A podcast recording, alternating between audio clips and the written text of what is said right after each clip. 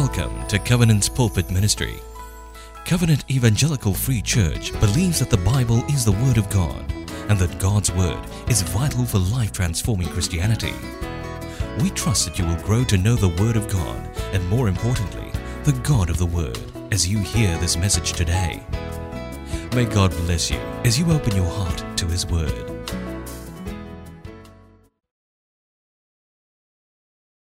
Good morning. Very happy to see all of us gathered once more to worship the Lord this season, and we've already entered into the month of October.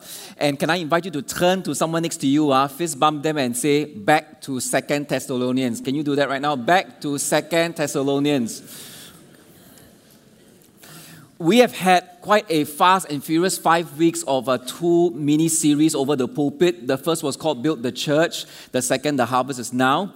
And in building the church, we desire the church from within to be strong so that we are prepared for the harvest, and we do so by serving and giving. And then, Harvest is Now for the missions month, and we do so by loving and then by praying and by going.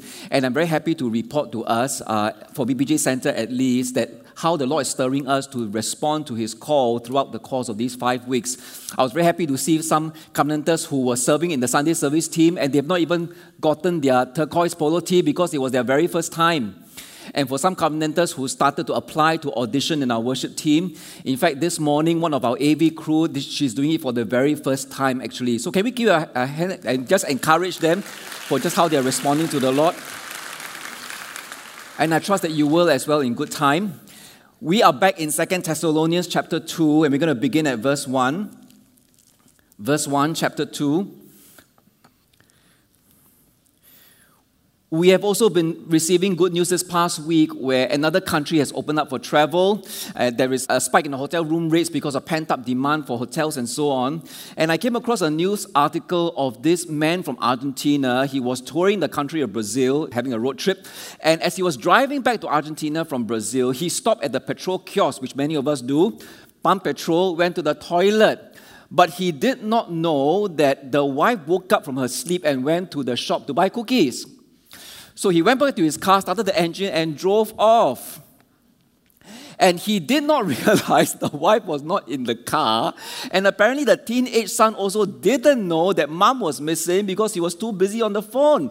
And the car traveled for about 90 kilometers or so until he realized, hey, wife not around. Now, back at the shop or the petrol station, when the wife came out and realized the car was gone, she, she went frantic and she panicked and she started crying nonstop, ran back into the shop to ask for help. And the shop manager said that she was just moaning constantly and, and I had to so called, you know, calm her down with water and all that. And then the police was called, and two hours later, they managed to track the driver, the husband. And when the driver finally came back to the petrol kiosk, the wife came out and started hitting and kicking the car. Husbands, I'm not giving you ideas. Uh, if you try this, God bless you. Your pastors won't be there. There are times in life where what happens around us can potentially shake us and throw us off guard. This was the case in the time of Second Thessalonians when apparently they heard something that was circulating.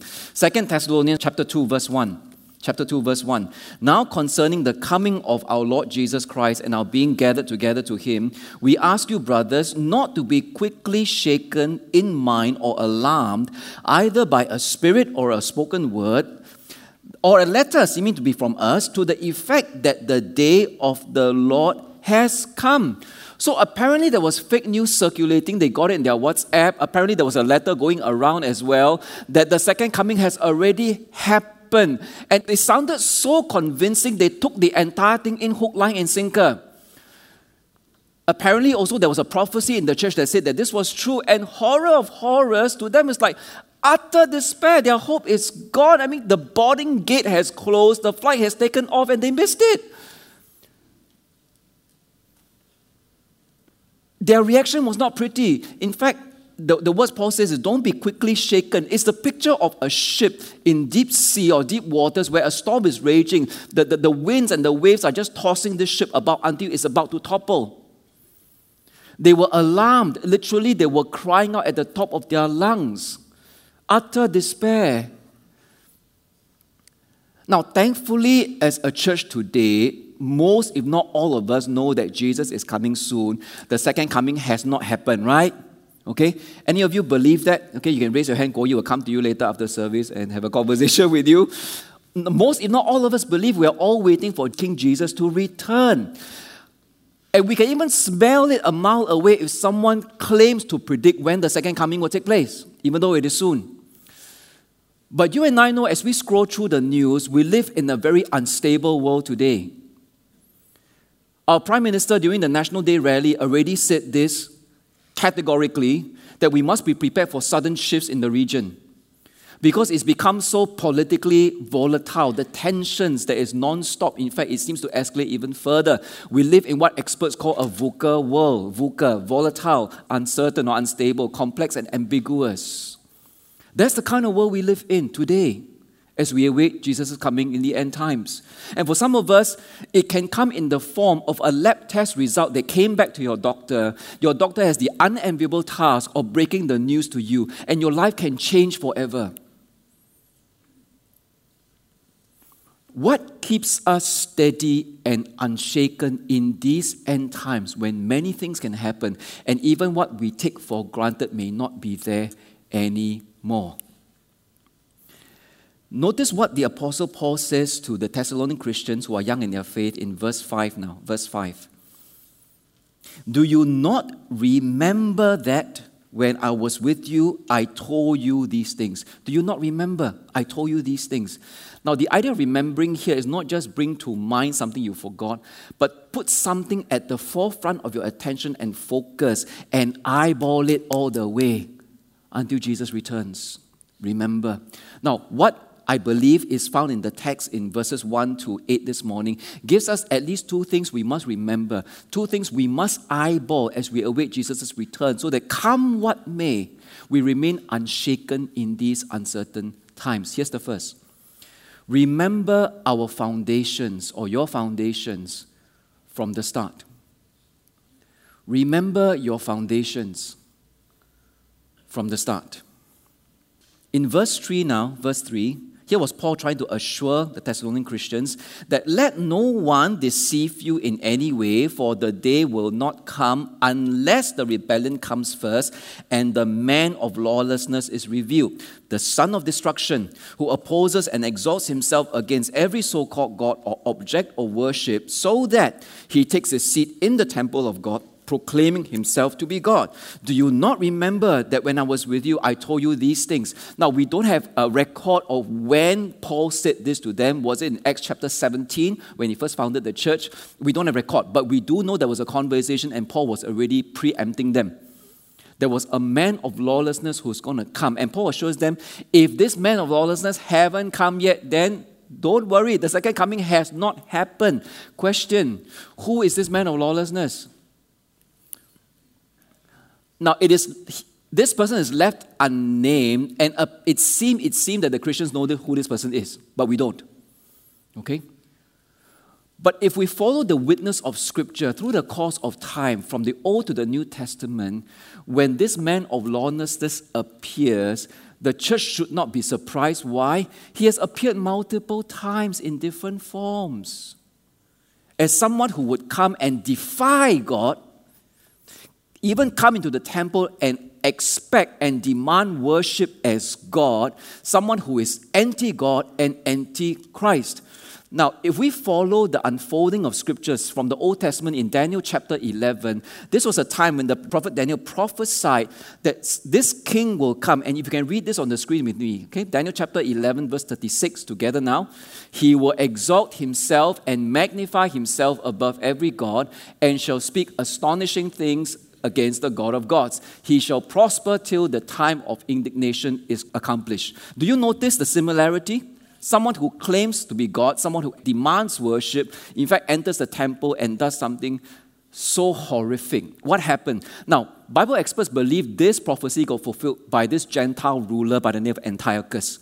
What happened was that in 167 BC, he came and he uh, captured Jerusalem and he entered the temple and he went to the altar of incense in the temple and slaughtered a pig there. P I G. And for the Jewish people, this like horror of horrors for them. But interestingly, after the incident, more than a century later, more than a hundred years later, Jesus makes the same prophecy. So when here we are, Matthew 24, when the disciples ask Jesus, What are the signs of the end times? Here's what Jesus replies. Now, if you read this with me uh, on the screen, Matthew chapter 24. Okay, if not, I can read it to you.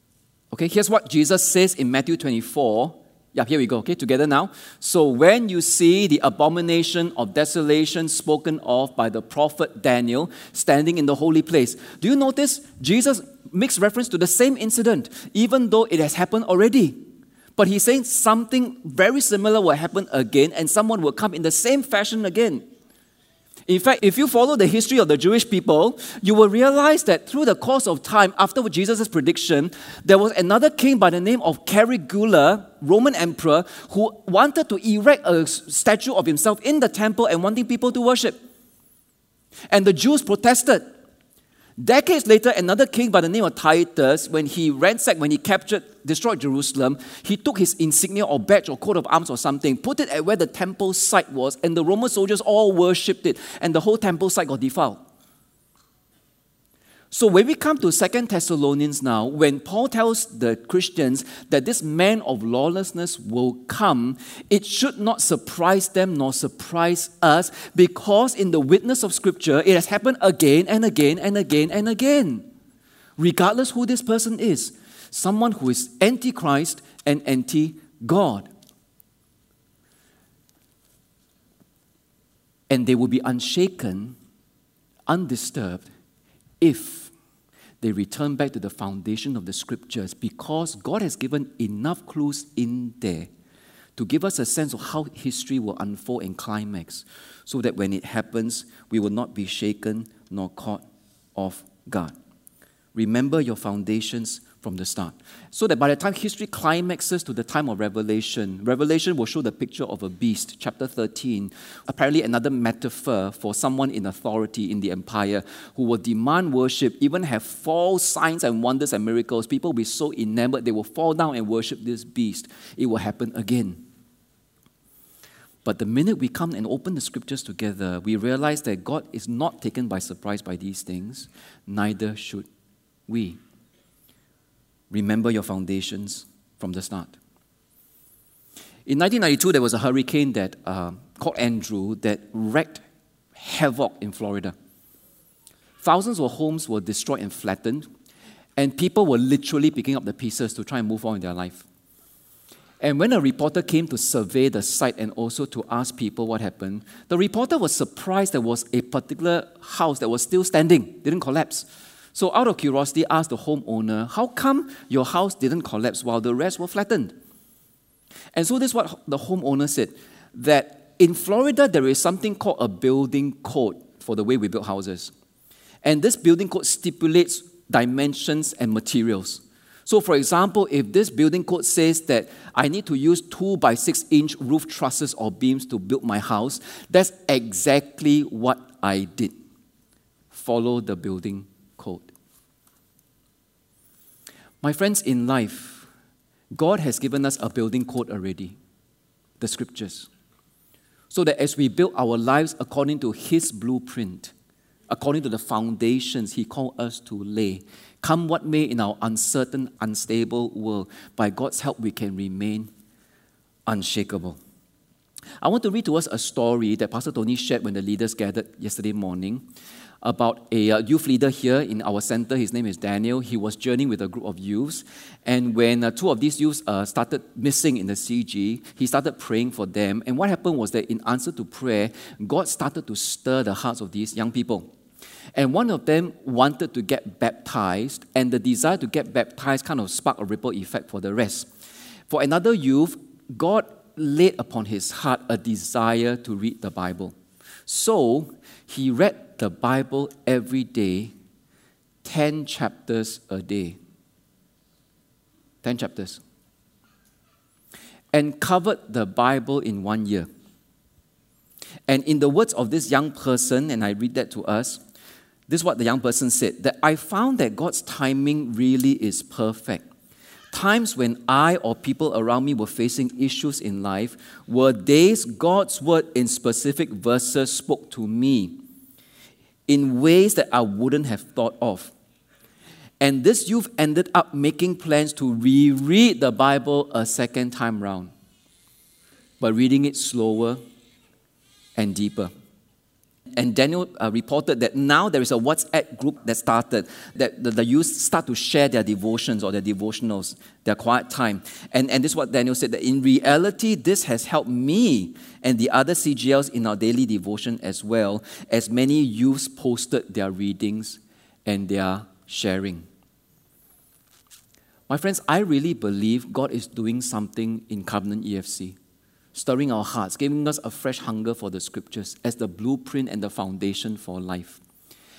And for those of us who have not covered the Bible before and read it from cover to cover, I highly, strongly encourage us because it will build another layer deeper in that foundation. For those of us who have done it before, I encourage us consider a different version because when you read a different version, there are nuances that come out that you've never seen there before. Now, as practical application as well, here's something I believe all of us can do, all of us. Every month, we have the blessing as a church to receive this every month. In fact, I believe there's some copies at the info counter downstairs today. Some of us have it in our hard copies, or you download the PDF from the website or on your phone in the app. I don't know whether we realize that we are one of the few churches in Singapore that have a blessing of a team that writes the daily devotional every day so that we are nourished. Thousands of us.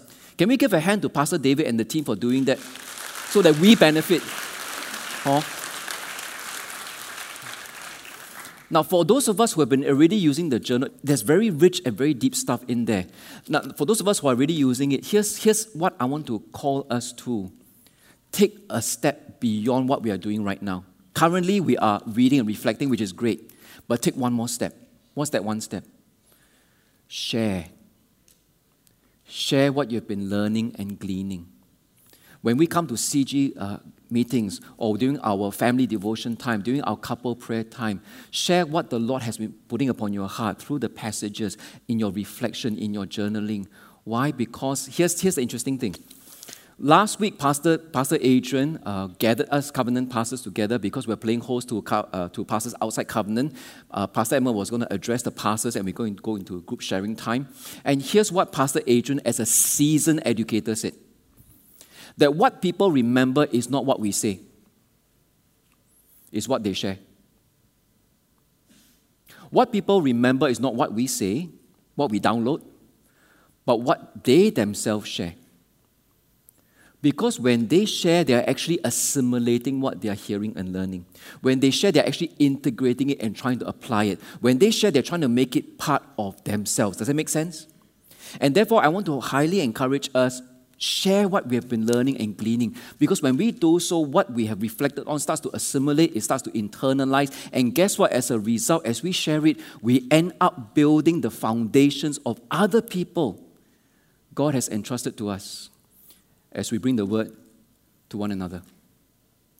Remember your foundations from the start. Go back to the blueprint God has given to us. Here's the second thing I believe God calls us to remember to keep steady and unshaken.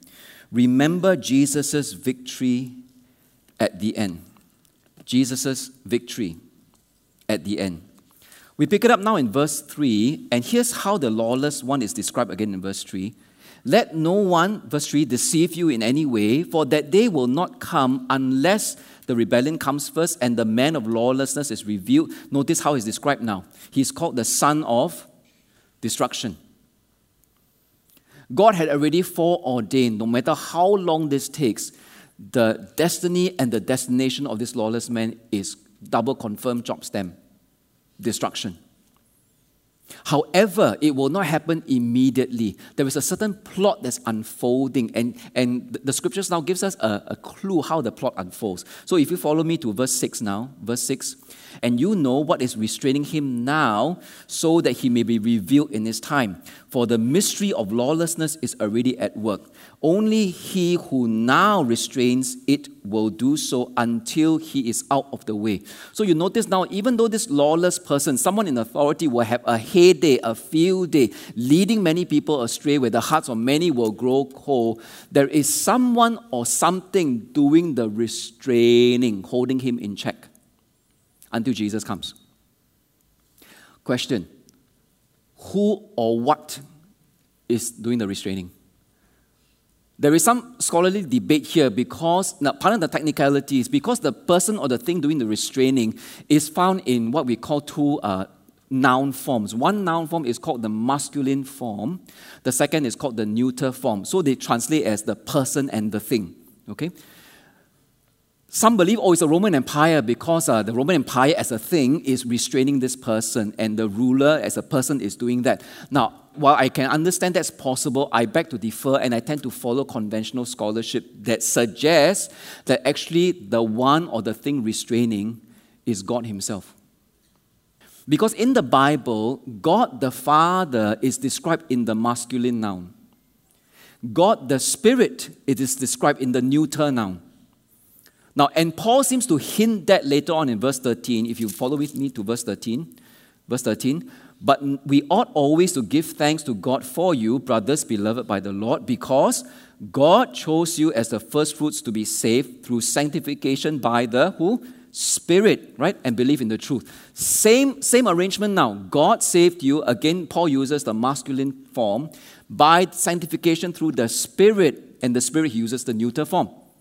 So that's my persuasion. Okay? But whatever your conviction or your persuasion is, we all know that in the witness of Scripture, God in His sovereignty is never surprised by these things. And in fact, while we think that the evil one or the devil himself is having a field day, having the upper hand, they are actually a pawn in God's hand. God is simply positioning the pieces on the chessboard as we climax to world history, allowing even the lawless one under the influence of evil, of the demonic himself, to work. Why? So that he can separate the sheep from the goats, to separate those whose hearts are truly after his. And therefore, remember Jesus' victory, even when things seem to go down south. And until the restrainer uh, continues to work, it, it will come a point where in verse 8, here's the final end that happens. Verse 8, when Jesus returns. And then the lawless one will be revealed, whom the Lord Jesus will kill with the breath of his mouth and bring to nothing by the appearance of his coming. The Lord Jesus will destroy how? With the breath of his mouth. How many of us you like kung fu movies? Can I see your hands? Jackie Chan, Jet Li, Ip Man. Okay, confession, I watch almost every movie of starring Jackie Chan. I completed all episodes of uh, Ip Man. Okay, the love of martial art runs in my family. Those of us who love kung fu movies, uh, you will know how the final scene is, right? Uh, typically, typically, okay? So the final scene, the good guy will square off with the bad guy, right? And then they will stay each other for maybe 20, 30 seconds. Then the music will, will build, uh, no, no, no, the kind of music builds, right? And then they will charge at each other and start fighting. Ching chang, ching chang, ching chang, right? And the whole scene will go on like 15, 20 minutes where the, the, the good guy will strike first and then while the bad guy kind of black eye, and oh, you know, moan, right? And then retaliate. Then suddenly out of nowhere, to this special pattern or this special move, uh, and then the guy, the good guy gets a bloody nose and then lies on the floor, maybe leg fracture or so, then moan in pain, right? And then this whole just continues ding dong, ding dong. Then suddenly out of nowhere, we think that the good guy is going to lose, right? Or at least that's what we're made to believe. Lah. Then suddenly the good guy suddenly stands out out of nowhere. Then suddenly the music will change, right? Then, then some victorious music will, start to play in the background. He suddenly fights the bad guy, and then some he, he, he's got his own special pattern or something that he comes out, then bam, the, the bad guy dies and lies on the floor and moan, and then 断气, or then the head drop and die, right? You, you know the scene. But when we come to what the scriptures describe as how Satan and his demonic forces, including the lawless person, Antichrist, anti God, battles against God and God's people, is nothing of that sort. You look with me again, verse 8. And then the lawless one will reveal, whom the Lord Jesus will kill with the breath of his mouth. bye bye. The end. What kind of anticlimax is that? You don't believe me? You go with me to Revelation chapter 20 almost the same scene, Revelation chapter 20. You, you go to verse 7 now, which is the climax of the opposition of demonic forces against Jesus now. 20, verse 7. And when the thousand years are ended, Satan will be released from his prison and will come out to deceive the nations that are at the four corners of the earth, Gog and Magog, to gather them for battle. Do you sense the suspense, the music building? Okay? Their number is like the sand of the sea. Good night, countless. And they marched up over the broad plain of the earth and surrounded the camp of the saints and the beloved city. But fire came down from heaven and consumed them. Good night. God doesn't even tell angel Michael, hey, uh, Michael, don't mind, gather some angel, go and settle this, can? He doesn't even go down himself. With the breath of his mouth, fire comes down from heaven, boom, boom, everything finished. That's the kind of victory because of how mighty our God and this King of Kings is. And if that's the case, my friends, as the church family, as children of the Most High God who follows the commander in chief, King Jesus, we are on the winning side. Can we say amen? And therefore, here's what Pastor Ed tells us uh, in life, when we fight for victory in life, whatever circumstance that faces us, don't fight for victory, fight from victory. Don't fight for victory, fight from victory. When I was a district pastor at Woodlands, this is what I tell parents Never ever underestimate your prayers for your children. Never. Or your grandchildren for that matter. Or for those of us single, for your nieces and nephews and so on. No matter how weak they sound, how feeble or how short. When Sue and I were on sabbatical seven years ago, we met a pastoral couple and their daughter. We had a meal together, and, and, and their story unfolded this way because this pastor was, uh, had a missions call, ministered to a particular people group, he was spending his time traveling a lot and in uh, that region. And the daughter was so angry about this, the daughter ran away from home. And the parents were entirely distraught. No sound, no music. They have no idea where the daughter is, no news of her. And they were reduced to the place of prayer and they were pleading with God to do something that they're, they're just totally helpless. They were praying their daughter back into the kingdom. That's all they could do. Now, to cut long story short, essentially, this daughter of theirs, for some reason, decided to go for a, a retreat, something like a breakthrough weekend. And at the retreat, the Lord met her. The Lord touched her very deeply. She cried and cried. There were tears that flowed freely. She gave her life back to the Lord. But that's not the end of the story. Sometime later, the Lord asked her a question that she never expected the Lord asked her, Will you now go back to the same people group your father has been ministering to, to serve and to reach them? And this daughter said yes to the Lord. Went to a training school to prepare herself, graduated in order to minister to the same people group she hated the father for. Can we give thanks and praise to God what your prayers can do? Yeah, in a time where things can be so uncertain and things can look like there's no hope. Never ever underestimate your prayers, even yours, because of the authority we exercise on the victory side. There was a US governor who was very busy campaigning for votes uh, for a second term of office and, and didn't have time to eat. So by the time he went to church, there was a lunch reception. He was, he was very, very hungry. He was queuing up like the rest in, in the buffet line. He reached uh, to, the, to, to where this lady was serving, and the, the lady put a piece of chicken onto his plate. So, so this governor said, uh, can, can I have another piece of chicken? So the lady said, Sorry, one piece per person. Please move along. And he said, But I'm really very hungry. Do, do, you mind one more piece of chicken for me? And the lady said, Sorry, no, one piece per person. So the governor thought, yeah, I've got no choice except to pull my weight, no? Okay. So leaned over to the lady and said, Do you know who I am? I'm the governor of this state. Okay. The lady leaned over to him. Do you know who I am? I'm the woman in charge of the chicken.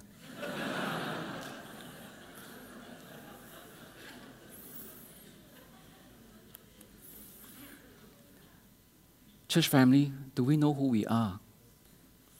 Servants of the Most High God, sons and daughters of this King of Kings, who just by a breath of his mouth, everything dies.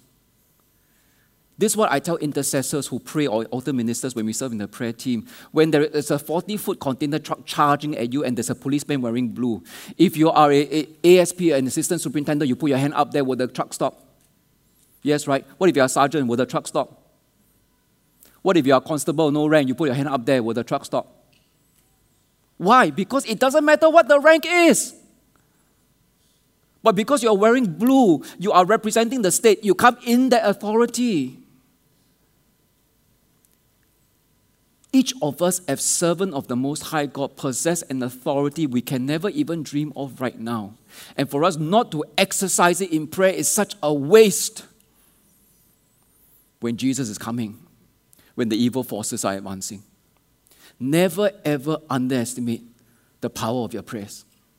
That's why Sunday after Sunday we gather here 10:25 we aim to come early so that together we come once more declaring the praise of Jesus preparing our heart do you know how unconventional the warfare is in the Old Testament when the when the hordes of armies were all invading and King Jehoshaphat second Chronicles was overwhelmed what did he do unconventional warfare he got the priests to be in front with singing without weapons. He is good. His love endures forever. His covenant faithfulness never ends. And that's exactly what we did just now. That's declaring war against evil. That's why we gather Sunday after Sunday like this. That's why CGPAP, we gather like this every month on our knees to call upon God, fighting on our knees if we have to on the victory side and believing Him for it. Because time is short.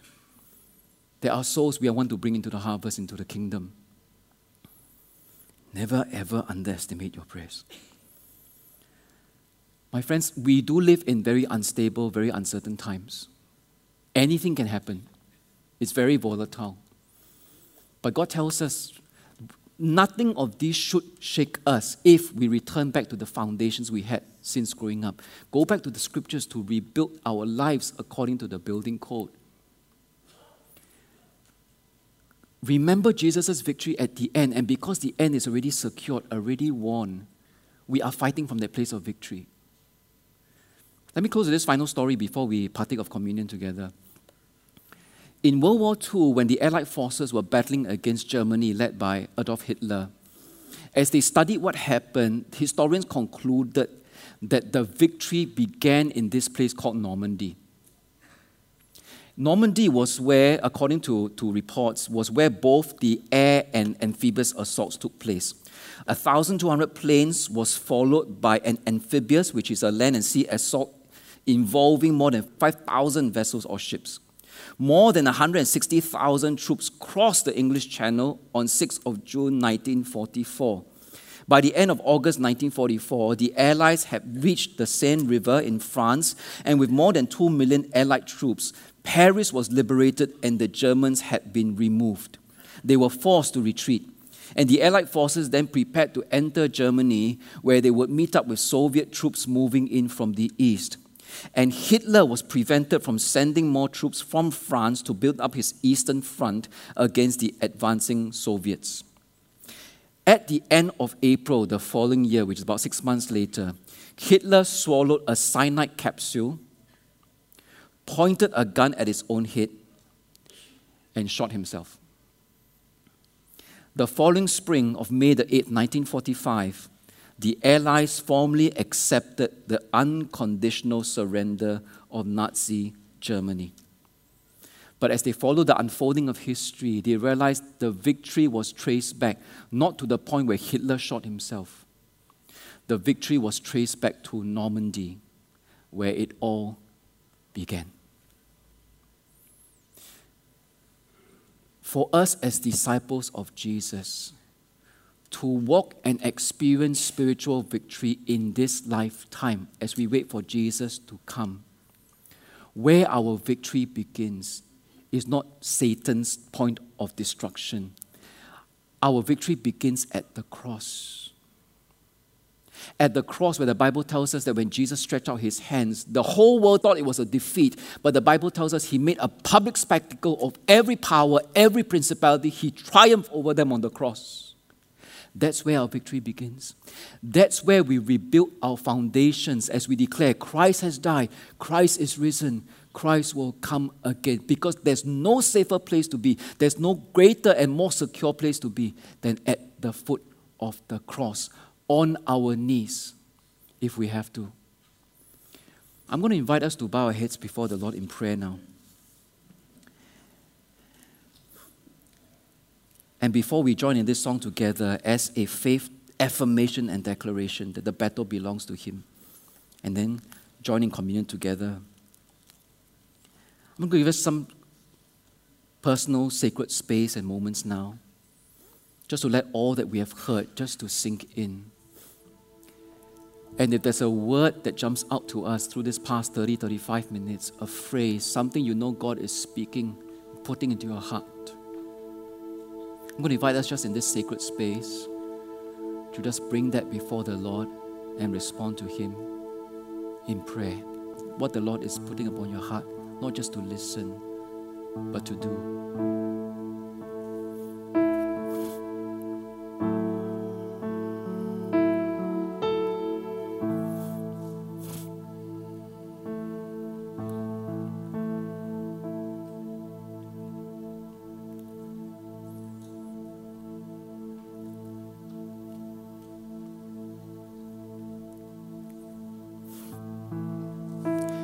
Friends, as we do so, I want to give an invitation for some of us who may be first time guests or friends here. But we may have come before, and as we bow our heads and our hearts before God, you know you don't have a personal relationship with Jesus. And this morning you come, you enter into this place realizing that there's a battle, not just politically, there is a spiritual battle for your soul. And the battle rages through your rage, your depression, your addiction, your fear, your anxiety.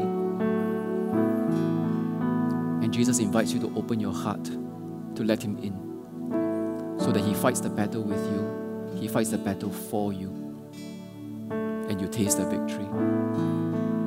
My friend, if that's you, I'm going to invite you just to pray this prayer after me. I'm going to invite you to put up your hand up high. I want to acknowledge you and pray with you together with the church family before we join communion together. And here's how this prayer goes Lord Jesus, you came to destroy the works of evil and win the battle for me. Satan comes to deceive, to steal, kill, to destroy. You came as truth that I may have life and have it to the full. I acknowledge I am a sinner. I cannot battle and overcome sin on my own. The penalty of that sin is eternal darkness, the place where those who reject you will be. I call upon you now. Bring me out of that darkness. By your Spirit, shine your light and strengthen my heart that I may fight from victory and overcome. And tell others, Jesus is my conquering and returning King. My dear friend, if that's you with heads bowed and eyes closed, if that's you for the very first time asking Jesus into your life, can I invite you to put up your hand up high, just right where you are for a moment? I just want to acknowledge you, pray with you before the rest of us respond together. Any one of us here? Eternal God, our Heavenly Father, we thank you that every time the scriptures are open, it never returns to you empty. And therefore, the very seed you've planted in the hearts of our friends and guests, those yet to know you in your good time, bring about that harvest when one day they will call upon you. Church family, what we're going to do is we're going to remain seated. We're going to sing this song as a faith declaration that what we see around us is not pretty But what Jesus sees from his end is already the victory, and we stand secure in it. Let's sing this together.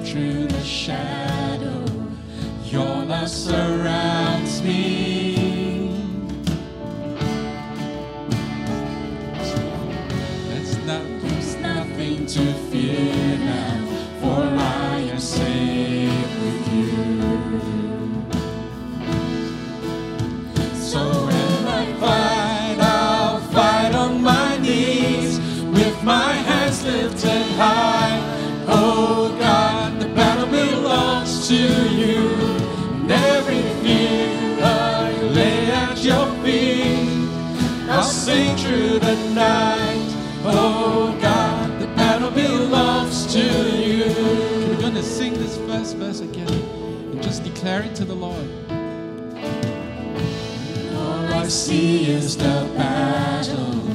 You see my victory. Amen.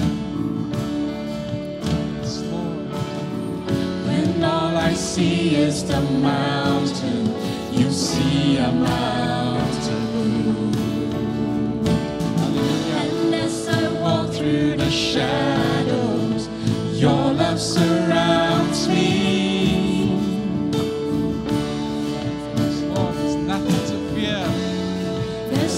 nothing to fear now,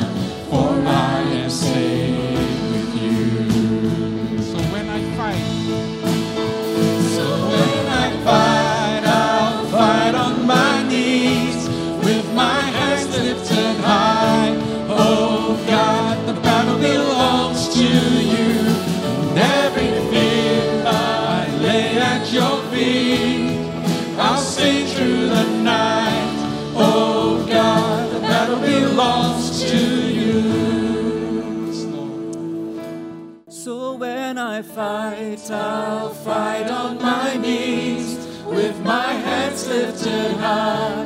Oh God, the battle belongs to you. And every fear I lay at your feet. I'll sing through the night. Oh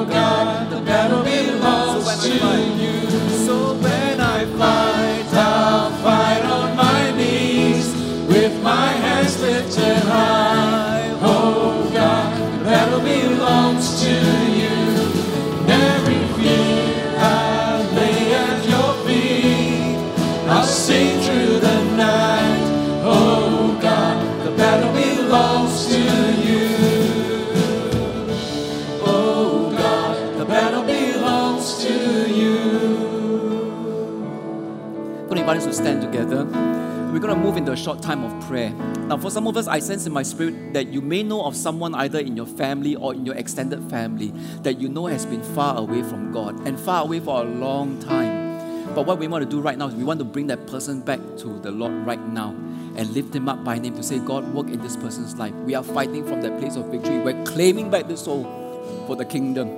For some of us, it could be a pre-believing friend or neighbor you've been trying to reach out to in, at, at home or in your, in your workplace. And in time to come, we're going to lead up to the Christmas outreach. And we're asking God to go ahead of us to move in this person's heart beyond what we can do. Shall we do that together? We invite you to turn to someone. Let's pray.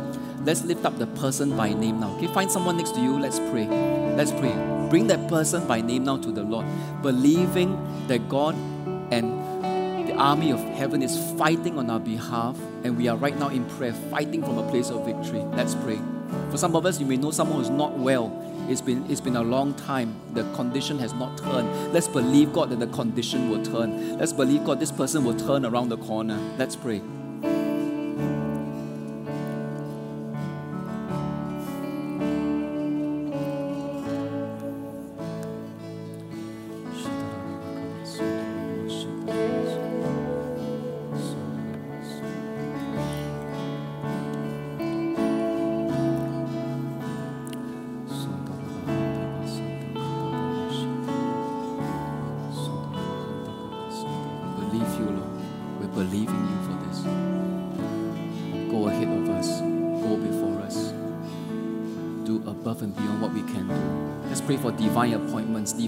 Circumstances that will unfold. Pray that healing takes place beyond what doctors can even do. Let's pray.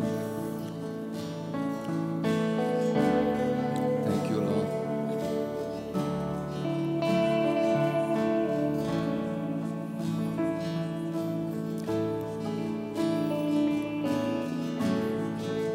For those of us who are ready, let's sing verse 2 together once more and let's declare this. Verse 2.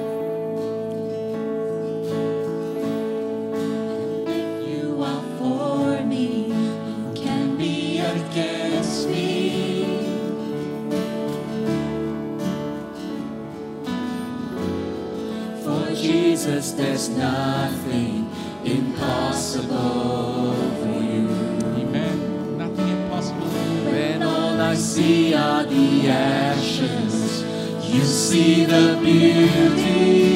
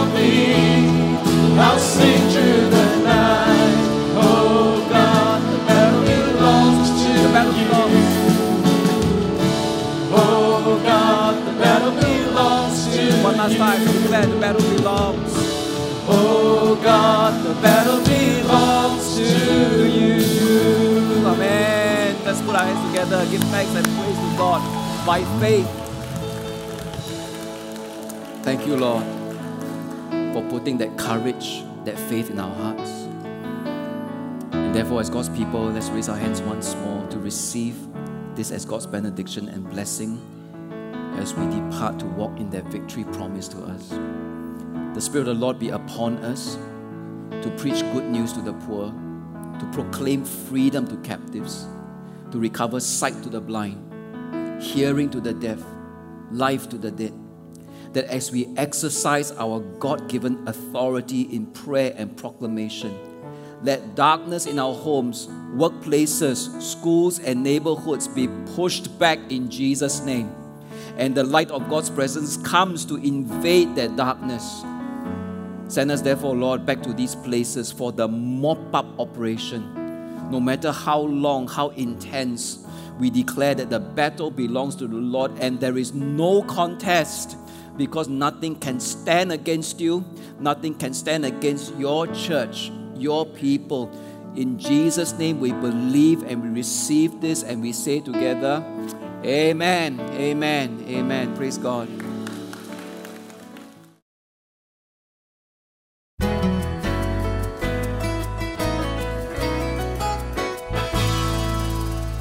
We're glad you had spent some time listening to God's Word, and we hope that the message has ministered to you. Should you require more assistance, kindly call 6892 6811 or you can visit us at www.cefc.org.sg for more sermon titles. God bless you in your spiritual pilgrimage ahead.